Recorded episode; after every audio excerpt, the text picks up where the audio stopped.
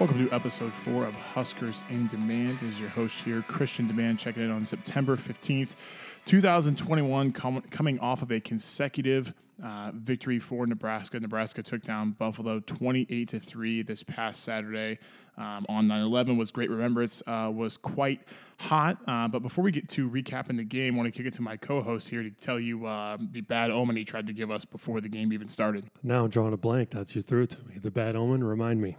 Well, it may or may not have to do with that $80,000 truck you just bought. Oh, okay, gotcha. That bad omen.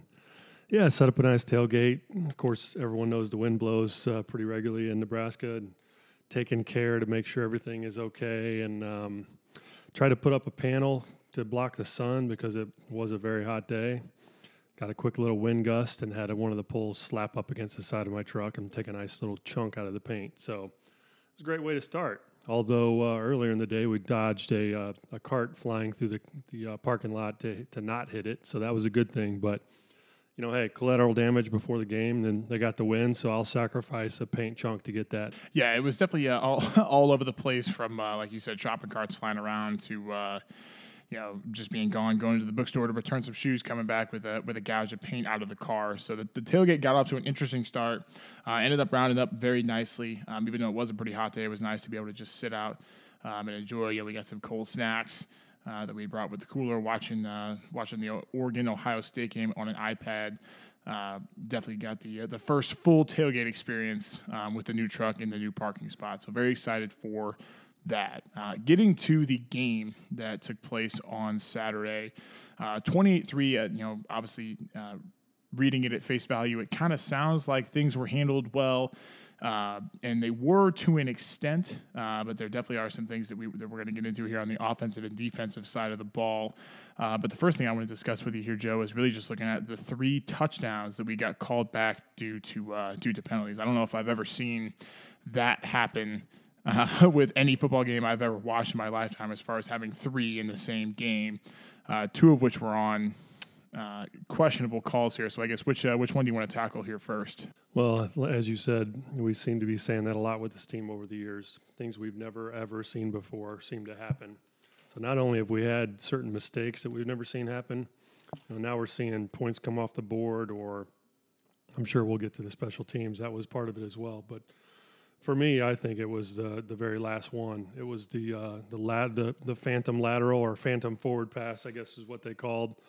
Um, you know, I've watched it over and over and over, and I think the biggest thing for me when it comes to referees is that they're going to make mistakes. That's fine. There's 11 seconds to go in the game.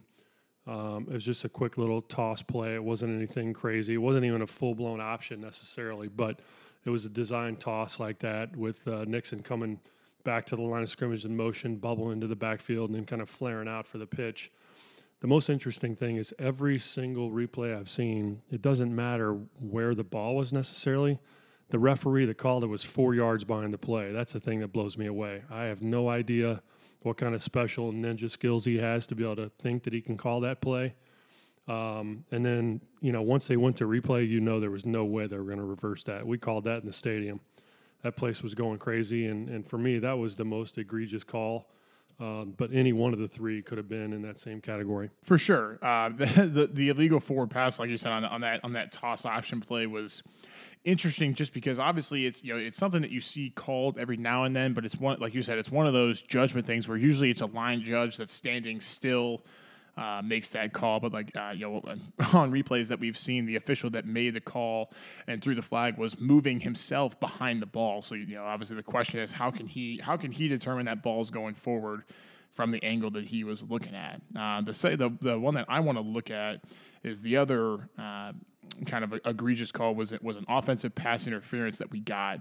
Uh, basically, we had twins left uh, and a full backfield, so a, a, back on either side of Martinez on, in the shotgun and one of the backs loops out on a wheel, and the, the twin guys on the left side of the line of scrimmage run slants internally, so you know just running the route slants. There, there is there is a little bit of a bump, but certainly nothing egregious. Uh, obviously, the guy out of the backfield's wide open, catches the touchdown, but the uh, kind of the same thing that we talked about. The back judge uh, the one standing at the pylon is the one that calls that pass interference, not the line judge or the umpire that's in the middle of the play. Uh, even on replays, you can't even see the flag come in. That's how late it is, which again is just disheartening to see a touchdown taken off the board for something that really didn't need to be there. Um, and I just my one of my favorite things. Not that I enjoy seeing it because it's bad calls, but I love when Frost gets jacked up on the sideline. Um, yeah, the the this offensive pass interference that I'm talking about was in the first quarter, so he was a little uh, calmer. But the illegal forward pass was at the very end of the game, so he he absolutely lost it, which was uh, which was really funny to see. Yeah, I love uh, when you see a coach call not one but two timeouts solely to talk to the officials, and that happened later on. But I mean, it's it, it was good to see some emotion come out of him because he he is a fiery guy he's kind of under the radar fiery, but that's how he played, and, and he's a tough guy. So I want to see that more from my coach. I want to see him not only protecting the players, but uh, you know, getting after officials and pushing the limit on some of that stuff when it's necessary. No, I totally agree. That's something that we, uh, you know, I grew up with, kind of playing with that way of, you know, you don't need to be a hothead all the time, but when it's needed, uh, it's nice to know that your coach can go there. Uh, now, the third touchdown that Nebraska had callback was for was for a holding call on our right tackle. Uh, you know, you and I would both agree watching it in the stadium. It was pretty uh, pretty obvious as far as holding goes. Uh, you know, the the defender beat him inside. He held on a little bit too much, um, and that basically gave Martinez the extra second to throw the 50 yard pass he did for a touchdown. The sad part is, is the catch was incredible. Uh, Zavier Betts basically tipped the ball over the head of the defensive back, and then caught it standing in the end zone. So it would have been probably just you know sports SportsCenter top ten play that was taken off the board because of a penalty. Um, you know that one, um, it's upsetting because obviously you lose a touchdown, but that one's a little more um, understandable because you know again looking at the replay, it was it was a pretty pretty easy hold to call. You know Martinez knew it after he threw it. Uh, obviously our lineman knew it right after, so that was disheartening to uh, to see. Obviously again in the stadium drop, dropping a touchdown, but easier than, easier to swallow than the other two. Another one on the offensive line too. We'll talk about that more, but uh, the O line is is not playing well, and that's a perfect example of someone being lazy. There's plenty of things you can do and you get beat, and um, in that particular play, he didn't do any of them. So you let the guy get beat. I mean, your quarterback's going to take some hits. Uh, you, you, can't make that play. It's just horrible. Uh, unpacking the uh, kind of the flow of the game, like I talked about, obviously, again, 28 3 final score seems kind of like it was an ass beating, but even though it felt that way at times, uh, it was certainly was far from that. You know, specifically looking to just the scoring plays, you know, it was 0 0 after the first uh, after the first quarter. We went up 14 nothing at halftime, but then even going into the fourth quarter it was only 14 3. And I'm pretty sure you and I weren't sitting together, but I would imagine that you and I both had the same feeling of like it was uh, it was it was kind of teeter totter how things were uh, how things were going to go on uh, uh, just in the game in general. Only being up 11, we had made a bunch of mistakes. Plus, we had missed three field goals uh, that we'll see that we'll talk about later as well. That I was very nervous that they were going to be able to, you know, obviously one score, they're only within a couple points. So I was very nervous going into the fourth. Yeah, and that was a good football team, and there's no doubt about it. We knew going in, this is the best team of the three we've played so far by far. I mean, Buffalo would beat the hell out of Illinois and Fordham on any given day, in my opinion. So it's it was tough, and uh, you know when they when it was 14-3 and they had the ball driving, I was extremely nervous. There was no lead that was big enough in this game. Even 28-3, I still wasn't completely satisfied. Um, but pretty good team effort, and you know to get back to the to the officials, there were 20 penalties called in this game. I mean, there was no reason for 20 penalties to be called in this game. It was it was ridiculous, and those are the kind of things that I don't like to see. I think you said it was a Big Ten crew, which scares me even more. But um, this was not a sloppily played game by the players. And there, wa- there weren't a lot of situations where there were 50 50 calls. There were just flags flying all over the place. So I get concerned about that going forward when it comes to conference season. If this crew comes back around to any game, I mean, they can change the outcome, and that's not what they're there for. That's, that's the worst part about officials is you don't want them taking over games. You obviously their job is to keep things within line, but it's not to it's not to control the game. And that I, it's funny you mentioned the Big Ten thing. That was one of the first things I looked up when we got back to the hotel because I had it in my mind of you know maybe this is a MAC crew or a Pac-12 or you know like you know just a different conference crew than something we're used to having. Sometimes you see that in a bowl game, but obviously I get back, figure out that it's a Big Ten crew, and I I definitely felt disheartened about the the official perspective, uh, just as you did. But Yeah, I was really hoping it was a MAC crew, like you said, or, or even a neutral neutral crew of some kind, because it's sometimes they do that when we have a visiting Power Five team in there, or, or not a Power Five, but a, a visiting team that's uh, you know highly highly rated like they were last year. But it's uh, I can't figure out how a Big Ten crew just keeps getting worse and worse and worse. Yeah, part of me still feels like they're uh, they're still just holding it against us for for whatever reason they would like to, but that's uh, that's that's my side of things for sure. Seems to be the case. That's a separate pod that we probably need alcohol for. There would need to be uh, need to be some other enhancers in uh, in that podcast. So what we want to do as far as diving a little deeper into the game here is I'm gonna I'm gonna hit some quick points on the offense, um, and then I'll kick it over to you to cover for the defense. Obviously, we kind of banter back and forth here. Uh, as far as the offensive recap, you know, I, I, talked about it on last week's pod about needing to start fast because we didn't start fast against Fordham, and I felt that was going to be a key against Buffalo. I would say that we started relatively fast, except for obviously putting the ball in the end zone or through the uprights, which counts. And we, we moved the ball relatively well to start the game. Really didn't have any issues throughout the entire game, but just couldn't get points on the board uh, soon enough. Uh, part of the reason why we, we were moving the ball is we saw very good quarterback play from uh, Adrian Martinez, and then Logan Smothers came in at the end of the game.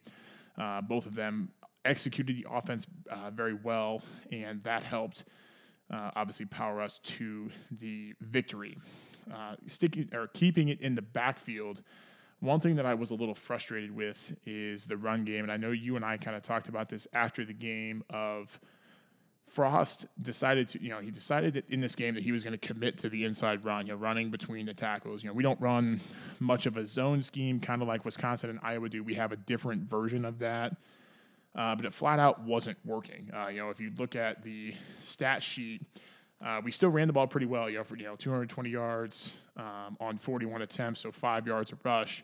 The problem is 71 of those yards was a Martinez scramble that ended up a great play by him. So if you take that out 3.7 yards per rush um, is good, but it's not good enough against Buffalo. I guess what do you what do you like? What would you like to see that number be from the running back perspective? You know, in in Big Ten play. I mean, I think there's got to be a five in front of it. That's the number that pops in my head. You got to be averaging five, and what that means is, you know, if you push your guy off the off the ball two yards, running back's going to get a couple more. You're getting three, four yards a pop, and then you then you can snake out a 10 or 15, 20 yard run that pumps that average up. But to me, it's got to be five. It's got to be the goal. I mean, you see these teams that can run the ball well, and that's where they're at. And we've talked about it a million times. And Frost has taken a ton of heat over this. You know, we thought we were getting this high flying offense, and everyone's going to have to adjust to us, and the ball's going to be flying everywhere, and we're all going to be happy because we're scoring 50 points a game it doesn't work like that. And I'm I'm a little bit more on the side of I like to see that pounding run, even though even though it didn't work very well, just because when it comes conference season and for us to sustain winning, we're going to have to commit to the run, whether it's weather related, whether it's time of possession related, all those different things. Uh, this team has got to be able to run between the tackles and you know, like to see a little more mix up of uh, some off tackle runs, and even the option showed itself a little bit too. But this team has got to be able to run the football. And, and, you know, you make a great point of running it to set up the pass and getting your passes set up earlier in the in the game to get some points on the board so you're not coming from behind. But uh, the, the bottom line is these guys got to execute and find a way to run the ball. Definitely. Um, you know, we're, we're both in agreement that obviously running the ball is very important. The one thing that I – struggle with is you know running the ball is not as important as it was you know 10 15 20 years ago. You know you look at the teams that win conference and national championships now even traditional schools like ohio state's and alabama's that ran similar offenses to what nebraska did in the 80s and 90s both of them have adapted to athletic quarterbacks high flying moving offenses that put that push people down the field. Uh, and, and the reason i say that and why I want to see it from Nebraska is one, what I've seen in you know three and a half years under Frost is we don't play very well from behind. So we need to get up ahead on teams, and it's it's hard to get ahead on teams when you run the ball into the tackle for a couple plays, then have to punt and give the other offense the ball. Um, but it's like I'm I'm in between because I agree with you that I'd like to see us you know trying to establish the run, but at the same time especially against Buffalo. You know, Martinez had nine pass attempts in the first half. That's just, in my opinion, that's it's just not enough to a assist the run with a threat of a passing attack, but b, you know, that that, that number's got to be 15, 12 to 15, kind of somewhere in that range. You know, somewhere around 30 attempts per game. Um, throwing the ball, he's got to be where he's at. No, I'm with you there. With only 20 passes and what was it, 16 or 17 by Martinez, it's just not. It is. It's not enough. But you know, maybe for some reason in this game they're trying to establish something because we clearly have set ourselves up with him at quarterback for teams just to know that we're going to stop this guy uh, and we're going to stop him from from. We're going to make him beat us throwing the ball. It's kind of what teams do. So you know, we're coming into these games at a disadvantage because we haven't proven we can run the ball at all in the last couple of years, and we're dependent on him. And you go back to the great teams that are winning national titles the last six, eight, ten years. They all have athletic quarterbacks that can run, but I, I can't think of any designed runs in any of those important games that that all those teams ever had. It was only on a scramble or being able to get a little bit more time to throw a pass or whatever. But to your point, they came out gunning and setting offenses back on their heels a little bit to open up the run. Our problem is is we've got we've not established anyone that can actually run the ball, and that starts up front. So until we can do that, um, it's going to be a long road. And, and, speaking of long roads, we're going to see it on Saturday. Yeah, I think uh, you know, as I have here in my notes, I think the offensive line group. I don't think they played poorly per se on Saturday. I, I definitely think they have the most room for improvement. Um, and to your point, I mean, you know, like you know, we talk about all the time. You know, Frost is a very intelligent. He's just an intelligent human being, much less intelligent when it comes to football. So for all we know, he was running those dive plays just to just to avoid putting on film the pass plays he has drawn up for Oklahoma. Because you know, I, understanding that Oklahoma is a much better team than us, if we come out and run, you know, if if Martinez only has nine pass attempts in the first half, we're going to get our asses handed to us on Saturday. Well, and our problem is too up front. We're not seeing a punch, and and, and gone are the days of trying to drive a guy back three or four yards. I'm not asking that, but we we don't see a collision at the line of scrimmage and a punch. We're catching everybody, so it's a catch and a hold, and try like hell to give him two, three, four seconds to throw the ball. There's no separation. I mean, even a reset of your hands where you're punching a guy out, or if you do get beat right or left, they're not punching him to the side. They're turning their body and trying to hold on to this guy and just ride him to the ground. I mean I, don't understand that at all. We've got some big, strong guys with long wingspans. It's not about being 320 pounds. It's about you know making a, a collision at the line of scrimmage and blowing a guy up and, and physically trying to to give him a shot and give him a hit. I don't see enough of it. People talk about playbook or this O line's got a gel or not having a good enough grasp to be confident to do what you need to do, you know, 100 percent doesn't matter what the hell the play is. At the end of the day, if you beat the guy across from you or keep him contained, you've done your job. You're good. And if we had more of that, we don't even need all five guys to do it every play. That would be the the ideal. But if we need more O linemen making plays, making impact plays. Yeah, you know, I, I I watched a little bit of the game back. I haven't seen a ton of it, but the one thing that I would like to see more of from the offense is it just seems like the it almost seems like they can't figure out the scheme correctly. You know, to your point, like if if one person has a bad assignment or, or, misses their guy on a pass play, Martinez is athletic enough to make that guy miss. But the problem is if somebody misses at the middle, so he can't step up, and he has to step out, and then if the tackle also only holds his guy for two seconds, and he's got two or three guys on him, we see that more often where it's like it's it's it's an interesting thing. You know, it's hard to I don't want to get into it too much because obviously you and I haven't sat down and watched the film together. But it seems like on especially on passways, sometimes there are missed like schemes as far as like who has who and who's supposed to be protecting who, uh, which will be interesting to see going forward. Uh, kind of wrapping up the offense. Um, looking at the pass game, I was uh, we didn't see quite as many. Um, like 10 to 20 yard shots that we did against Fordham. Um, but we did see two long touchdown passes. I believe they were both 68 yards, which is kind of ironic that they ended up being the same length uh, to Samori Toure, which was very nice to see. Martinez had clean pockets in both of them. Uh, through through very good balls that were direct down the field. They didn't float, you know, hit him in stride, and he's off to the races. Uh, so very excited to see us have and put on film that we can do that because it's going to help us out at some point on a long run or another long pass or it's uh, just seeing that we haven't seen I haven't seen that play probably since you know maybe 2017 with like Jordan Westerkamp or somebody like it's been a long time since we saw a receiver do it twice in the same game. Yeah, a Kenny Bell, a Westerkamp, or you know even Stanley Morgan didn't really have too many of those, but it's nice to see a shot even if you know, talk about fly patterns down the side where a guy runs 40 yards, and even if you overthrow him by 10 yards out of bounds, who the hell cares? It's like you show you can do it, you show your arm. Maybe this will back off Oklahoma a little bit. We'll get all to that, but I was impressed with him. He played a really good game. That's two in a row. I'm not. I'm pretty critical of the kid. He's but he's he's clearly athletic and can do a lot of things and shows a lot of leadership. It's just he, he's going to need more help. And you know when we get that help, he can shine.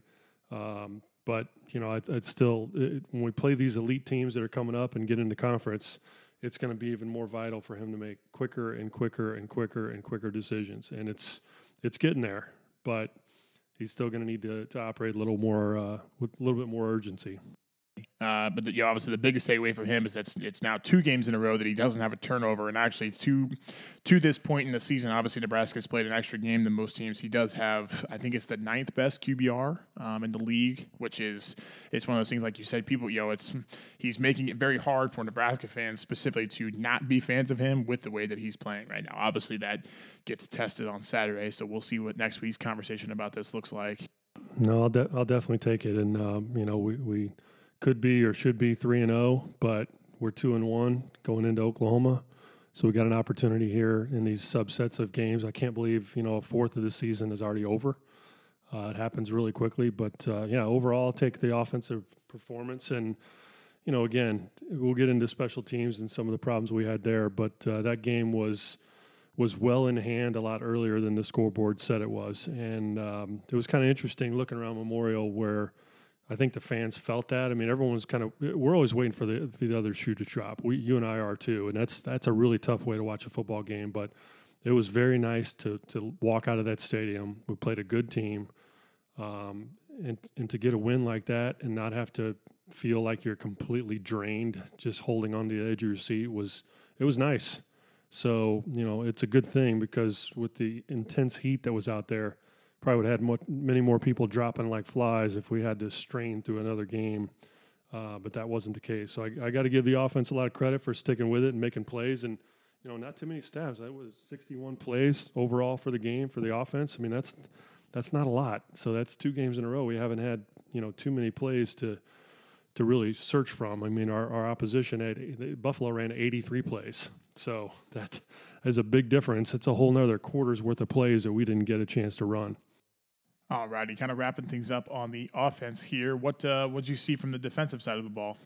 Well, defense. I mean, it's the only thing that stuck out to me was we didn't get a sack. I mean, this this was a good quarterback. He really was. This kid can play, and um, he's experienced. And that's the example I use when I when I measure Martinez. Is this is a kid who I mean, we had pressure on this guy all day long, and just because you don't have any sacks doesn't mean you didn't do your job up front. But you know, we should have had a couple times where we dropped him, but you know, he knows he had three offensive linemen, I believe, that are starting fresh this year. He only had two guys back, so they're piecing together an O line, basically going with their second string running back because the uh, the other guy left to, to follow the coach to Kansas. And you know, it's a perfect example. This guy knew when to get rid of it. He knew when to throw it on field. He knew when to hit the turf and live to see another day. But that's the the part where you've got a quarterback smart enough to manage the game and get through it. But I thought the quarterback pressure was uh, really really good. This linebacking crew shined like I've never seen them shine so far. Um, Henrich is an absolute beast. I, I, don't know what happened to this kid, but he's playing totally different than he ever has. Maybe it's just the evolution of him getting bigger and stronger and more confident. But um, I mean, you know, our, our top two linebackers are one's, you know, an Omaha kid who we thought was going to be really good, but it wasn't like he was a world beater on a national stage. And the other kids from North Lincoln that was a walk on that they discovered really quickly that you know we had to give a scholarship to. So it's not like we've got this uh, four and five star talent from all over the place. We got two Nebraska kids that are basically wreaking havoc all over the place. And for me, the play of the game um, from the linebackers was Henrich uh, sniffing out the the screen pass. Um, I don't know if you remember this specific play, but they've showed it a bunch of times on Twitter where Buffalo drops back. He was actually blitzing, and his guard kind of just paused a little bit and then released downfield. And Henrich released with the guard and blew up the screen right as the running back caught the pass. I mean, that's hard to do. You can't see. You've got your assignment where you're supposed to be blitzing the quarterback, so you want to complete that. I mean, he was smart enough to totally cut that off and sniff out the play. I mean, technically, he didn't do his job because he was supposed to blitz, but he really did do his job because he played football and made a good play. So that's good to see, and we're definitely going to need that going forward. Our strength is completely opposite on defense right now, what I thought it would be. You know, it's up front and it's in the middle linebacking core. The, the back end is not played terrible, but that's been the worst group of, of those three groups on defense.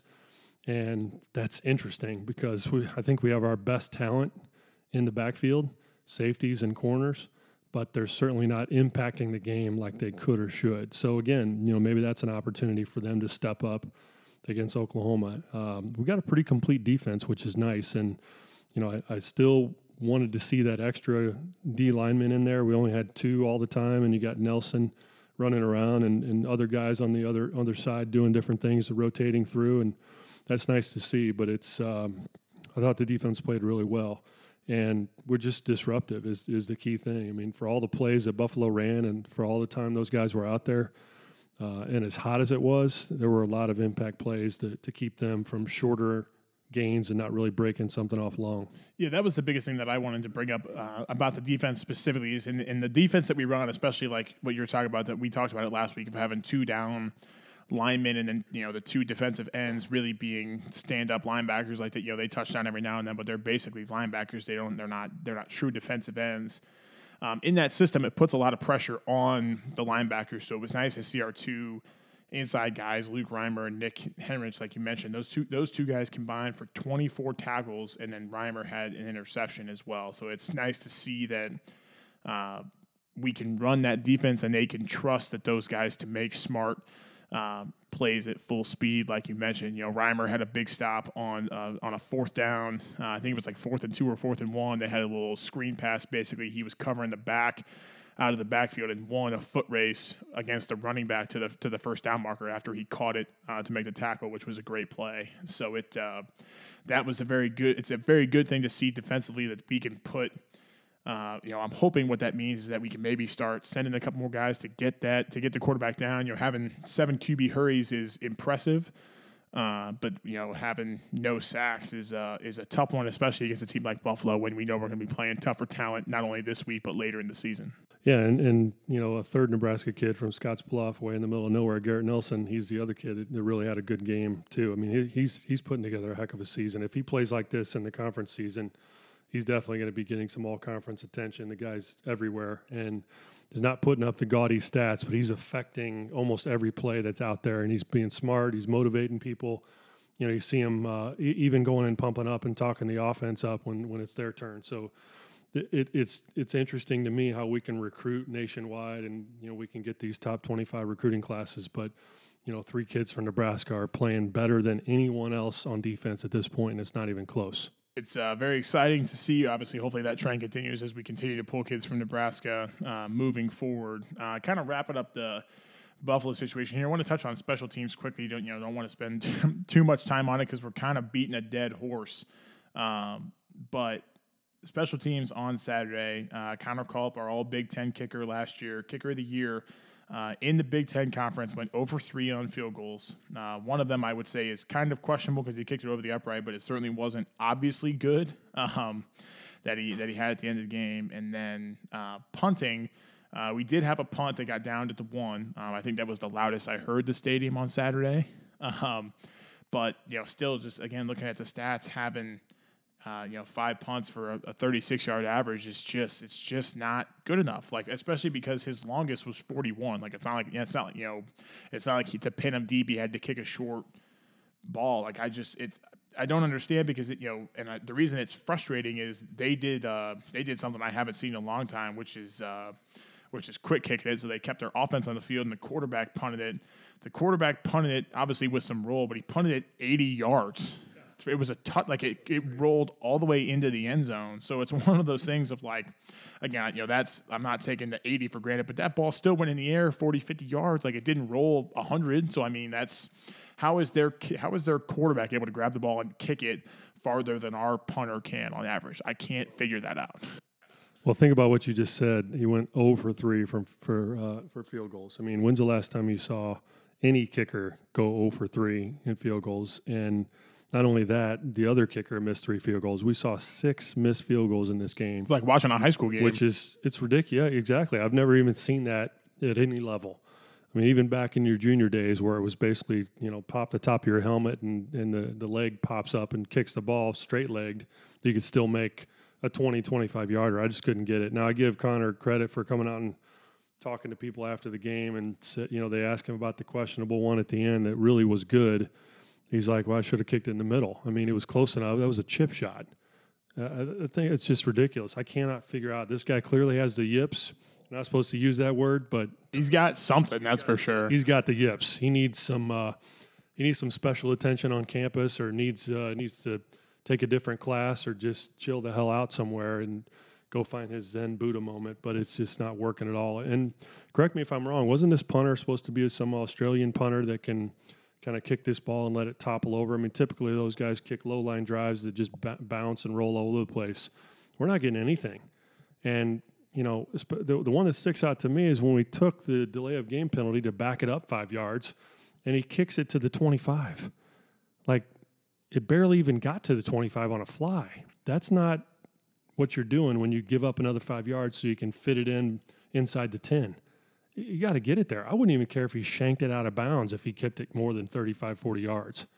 But that, I, I just, and he's not like he's under pressure at all. I mean, you got Damian Jackson back there. Um, I think Banks is on that front line where they got three guys in front of him protecting. him. I mean, there's no pressure on the kid at all.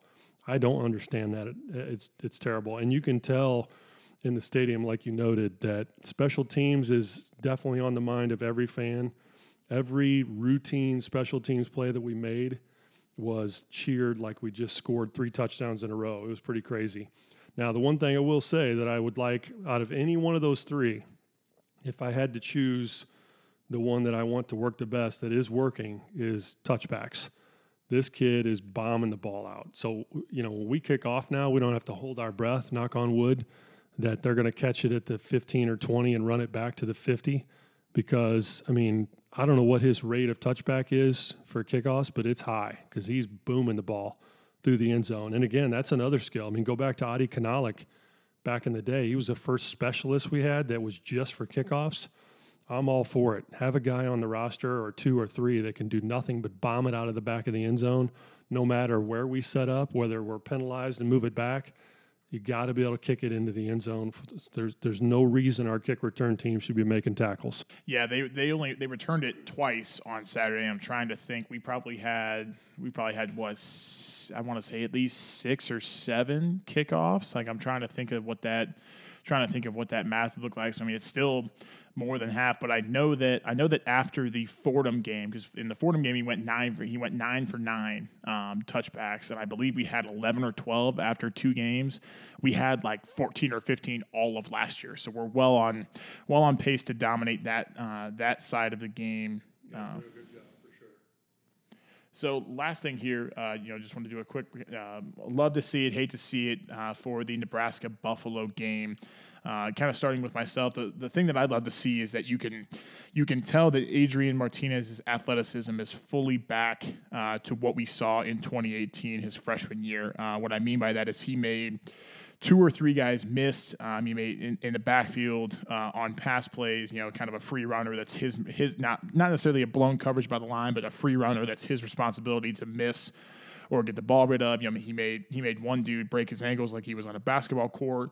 Uh, one of them, he had a free runner shoot at the middle. He ended up making a miss um, and ran and ran for 71 yards uh, down to the four yard line um, which is something I haven't seen him do since since 2018. Um, other than you know this season, he did it uh, did it in the Illinois game, had a 75 yard touchdown. But you can really tell that he that his comfort level with trusting his athleticism is back, um, which I'm very excited to see because I'm hoping that like his you can see it.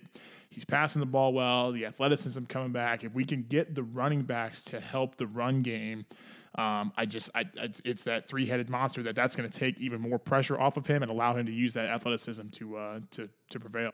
Yeah, he definitely played really well, so we got to give it to him. But uh, you know, the, the only thing about that run, I'm sure he's getting trouble from his teammates, getting caught from behind. I mean, that's a long way to go. He's playing his guts out. Oh, it's hot. It's yeah, it's a hot. I don't, I don't blame him for that. But the only reason I bring that up is we certainly don't look fast on offense. So, not to rain on the parade, I'd love to see it. I'd like to see these guys that are fast show it. So, what'd you see? Uh, what'd you see on Saturday that you love, Joe? I mean, I love to see it as linebacker play. I mentioned it before, but I mean, we're, we're basically playing these first couple games with two down linemen, um, at least the last two, Fordham and, and Buffalo, and we're going to see it again against Oklahoma, which we'll get into against this spread attack. We've gone we've gone away from our base three four, and against these teams that like to spread it out a little bit, which we don't see a lot in the conference. Um, we're seeing two down linemen, so our linebackers are being strained. They're being asked to do a lot, and uh, that's a, that's the best I've seen a linebacking unit play in a long, long time, maybe a couple years. Uh, we've always generally have one guy that jumps off the page, and you could say that's Reimer, but for me, that it's very encouraging going into these tough games and conference season that we see our linebackers um, clearly are playing at a high, high level. So that that's my love to see it. They were extremely disruptive. They're they're causing turnovers. They're causing quarterback pressures, mixing up blitzes, sniffing out plays they need to sniff out, and just they're tackling really, really well. So that was uh, it was a great thing to see again on Saturday. My favorite thing with that too is that they're they're playing above their years. Like both those guys have experience, but they don't have a ton of seasoned experience. So that's the part that I like is they look like they've been in the system playing on Saturdays for two or three years, and neither one of those guys, Reimer or Henrich, has. They have experience, but they don't have. They're playing above their years, which I like to see. Yeah, can you imagine if these guys are able to stay together and be healthy, and let's say they're the they're the two that emerge what next year looks like, and then two years from there. I mean, two years from now, we could be talking about a couple of all Big Ten linebackers. I mean, clearly they they have the ability to do it. And Reimer's not a big guy. Henrich is kind of the prototypical big guy, and, and he'll get stronger. But you know, Reimer's what six one if he's anything. I think his long hair makes him six one and gives him a little bit more weight. But he's a he's a small guy. He can flat play linebacker. So he plays like uh, he plays like Dylan did back in the day of just he, you know he even even for being undersized he throws himself through people so it, it, allows him to tackle people that are bigger than him. Yeah, he hits he hits hard. So I mean the future is bright there. And and again that was an area that people were saying our, our weakest link on defense was linebacker, and that's so far it's been our strongest. So what did you not like to see? What was your uh, what was your hate to see it there? Oh, it's special teams. We're going to go special teams again. You see that written down on my sheet. We've talked about it. We talked about it the entire six-hour drive back home. It's um, I, I, can't get over. I mean, even beside the fact of missing the field goals and and our punting just being horrific. It's not even average or below average. It's it's absolutely unacceptable to have a, a, a low average like that and not be putting the ball uh, deeper. I mean, even a 55 yard, 60 yard punt that they return 20 yards, I would take over these 35 dinkers that the guys are fair catching. So that I, I don't understand. Uh, you know, I, I know we brought a lot of guys in to kick. Um, I can't figure out why why that's it. And we're talking about the warmth of of the summer, basically, where these balls should be flying. Wait till it's 35, you know, degrees, and what's he going to be doing? Kicking at 20 yards? So hate to beat up on a kid, but that's that's the way it is. And then again, the glaring mistake by our so-called best player, who is not playing well at all I hate to see it. So I can't understand how he can't get it through his head, you know, not to play that position better. I mean, I still say that that was questionable with people being blocked into him as he fair caught the ball. It, it shouldn't have shouldn't have been a turnover, but it was. Um, he's got to make a better decision. And this was the game that I really wished to see Cam Taylor Britt make an impression, make a play. And I cannot think of one time again that he actually made a play on defense. So, our so called best player on the team, and clearly the best player on defense, right now on defense is, is number 11 for me. Hate to see that. Yeah, we, uh, we need. Uh we need to see him better. You mean uh, number five, Cam Taylor Britt? I meant number 11 out of 11 players on defense if I ranked them. So I, to clarify that, yes there's 10 other guys out there on, on the 11 side of defense, and he's playing the worst of them. But yes, number five is the 11th best player on defense, not the first. Yeah. So what? Uh, so what? What uh, my father is alluding to here is that so Cam, uh, Cam Taylor Britt was returning a punt again. Um, it was a short punt, calls for a fair catch. As he's standing under it, waiting for it to come down, he gets there are two Husker players that essentially run into him as they're being pushed back by Buffalo players. Again, kind of a judgment call. Um, so he gets taken out. Uh, the ball, as it comes down, hits a Nebraska player. Therefore, it becomes a live ball, and Buffalo recovers. Um, so you know we can. We're not going to get into the specifics of it because that's a whole other ten minute conversation. But you know the simple matter of the fact is Cam Taylor Britt has been back to re- back to receive three punts uh, this year uh, in each game. Um, obviously, he's been back for more, but three to, in one time in each three games, he's caused a turnover from the punt return position, uh, which is just one of those things that it's just that's high school stuff that can't happen. So again, I you know I mentioned it last week. That's three times in a row this year. That's four times in his last seven games. Uh, back there. So you know, I I you know Frost has Frost has defended him. I'm sure they're coaching him up as best they can um, in the backfield. The only thing I don't like about Frost's explanation is that you know the, his his argument that he gives them the best chance to make a play uh, which may be true, but my argument would be how many punts how many punts actually have actually get returned with a chance to make a play these days. I mean, it's so few and far between. Almost every single one is a fair catch, and if you can't trust the guy back there to actually catch the ball without fucking it up, I mean, what like? How is how is he your best player? I can't figure that out. I totally agree, and I uh, I like the fact you're trying to get the old man with a, a senile moment for getting this dude's number. That was perfect, but I didn't explain myself well enough when I called him uh, 11th best. But uh, no, you're right. I mean, at this point, I mean, he could run back three punts for touchdowns and he'd be even at best in my mind. And that's not going to happen. He's not going to run back one. So move on, get the guy back out of there, let him concentrate on defense. I mean, he's got nine games to try to redeem himself. He's playing terrible. Hate to say it, he's playing like shit. And he's got to find a way to make an impact. If you're going to be an impact player and you're talking about being drafted and you're this and you're that, you got to show up every single play every weekend, and he's not doing it. Like I just don't even hear his number called, and and when he he's trying to do too much, plain and simple. I mean, I could sit here and talk about the hate to see it all all day long in a game that we won comfortably, and most of those are Cam Taylor Britt plays to to get off the field and stop a drive. He's trying to make some hero play, or I don't know what the hell play he's trying to make, but it's absolutely terrible. His coach is backing him right now that's gonna it's gonna slow down sooner if he keeps making or sooner than later if he keeps making these mistakes. Plus, I haven't seen anything out of him. You know, we, we know what a punt return weapon looks like. We had De'Mornay Pierson-El, you know, six seven years ago. It wasn't that long ago. We had an elite threat at the returner position. I certainly don't see any of those characteristics in Cam. So I'm I'm interested to see if he goes back out there. Uh, you know, but obviously, you know, whatever that choice is, that's Frost. I trust what he wants to do, so I'm not going to judge that part of it.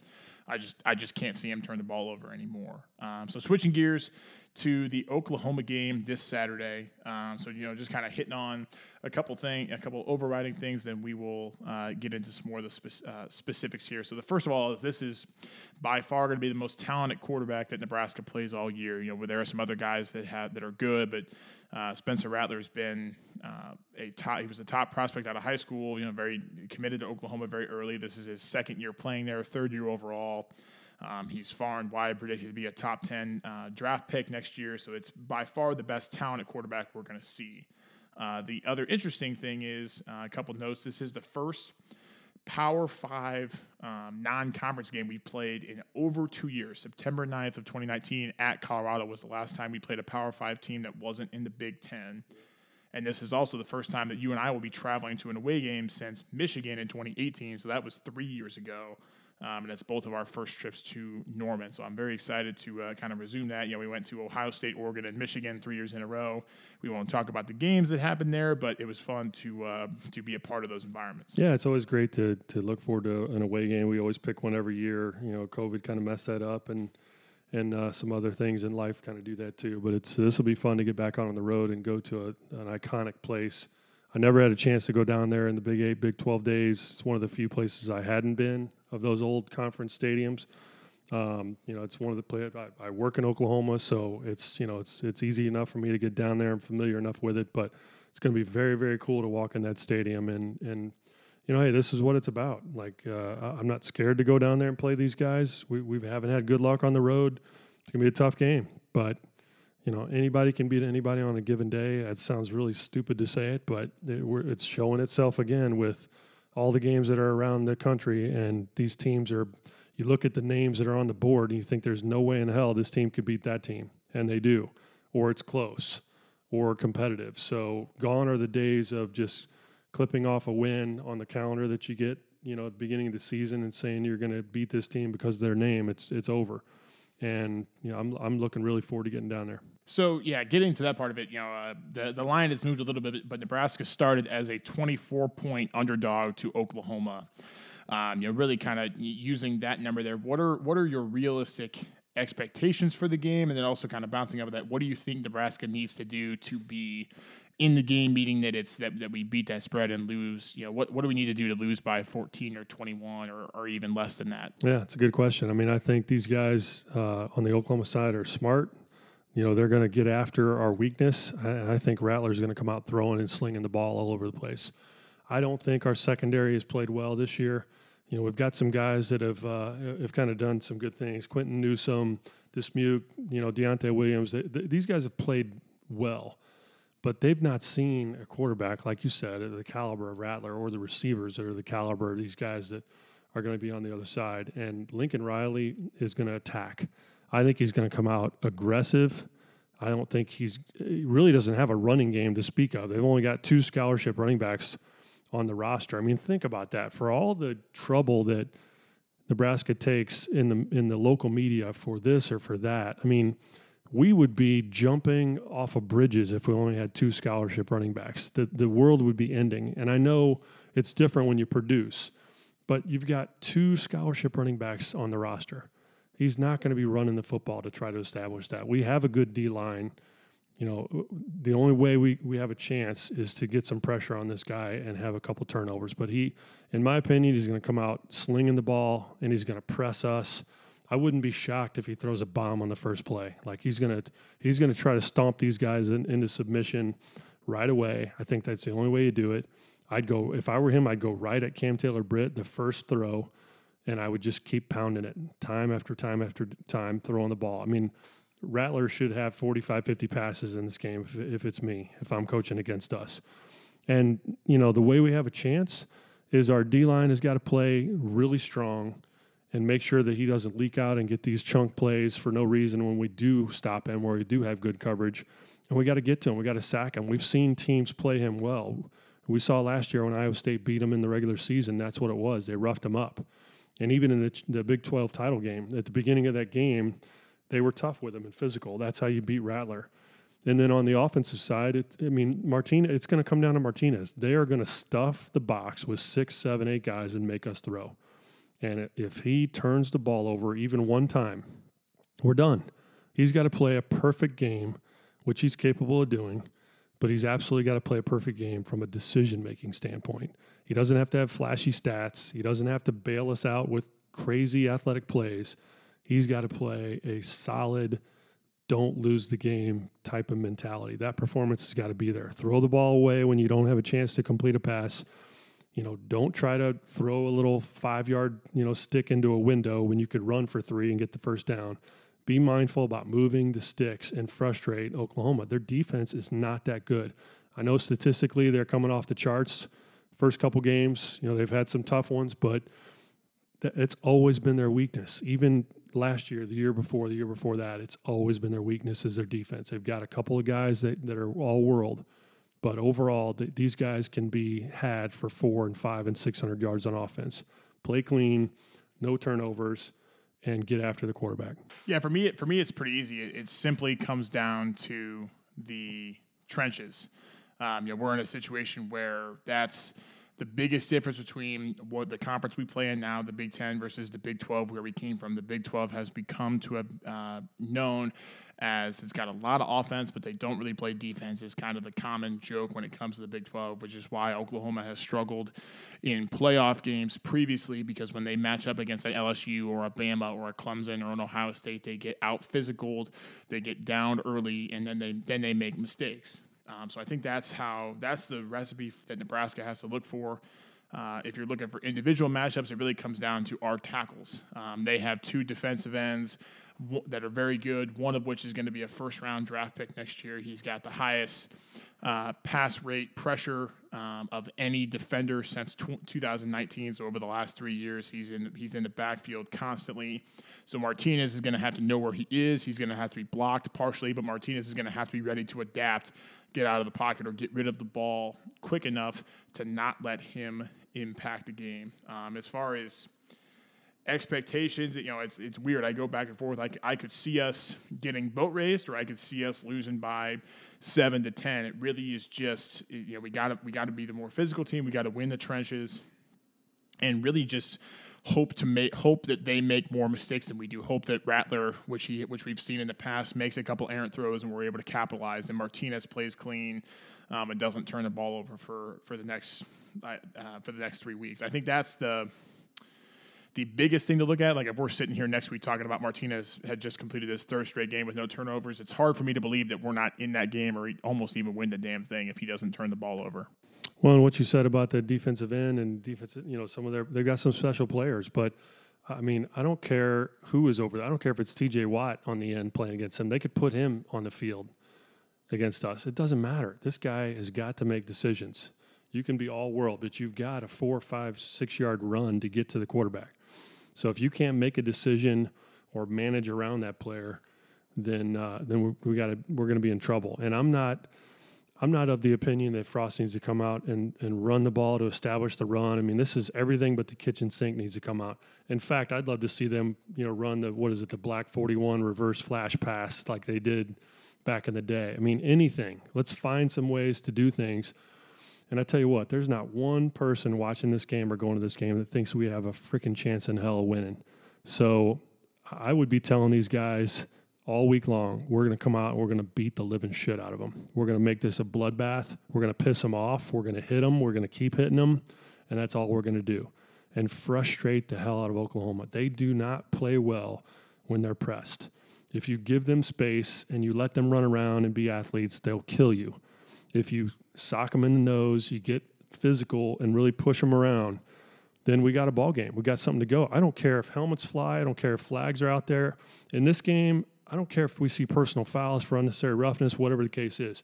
I want guys on the ground. I want our guys fighting, and I want to see some fire. If I don't see that Saturday, I'll be I'll be disappointed because that flight down there. I mean, national broadcast.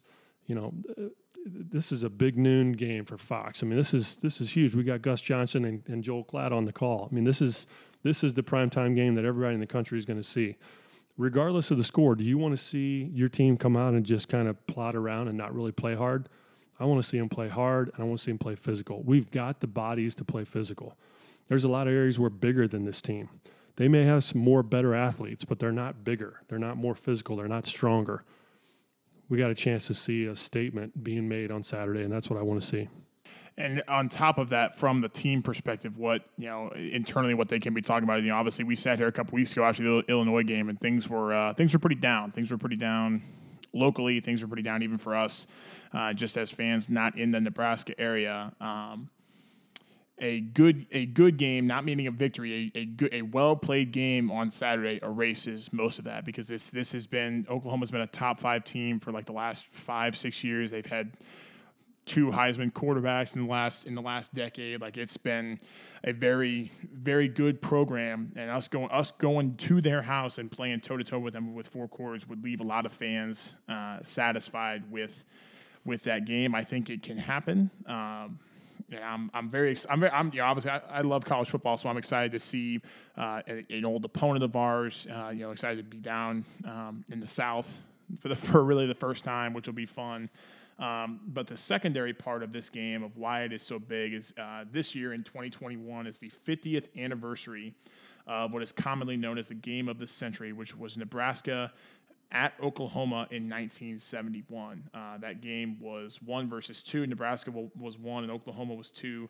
Uh, it was Nebraska's second to last regular season game. It was our last conference game. Uh, we had come off a national championship the year before, in which we had beat Oklahoma, uh, and so this uh, had a lot of build up into it. One of the one of the most competitive games of the century, like I mentioned. That's not me saying that as a Husker fan. That's uh, what everyone says. Uh, Johnny Rodgers, uh, our Heisman winning running back, starred in that game. Uh, he had a very famous punt return that we still see because you know the call is electric. His punt return is electric. Uh, and the Huskers would go on to win their second consecutive um, Orange Bowl and second consecutive national title in 2021 or in that would be sweet in 1971 excuse me uh, but it was interesting i looked it up uh, that was so Nebraska won the game. That was we won it. Um, I think we won it by four uh, against Oklahoma in 1971.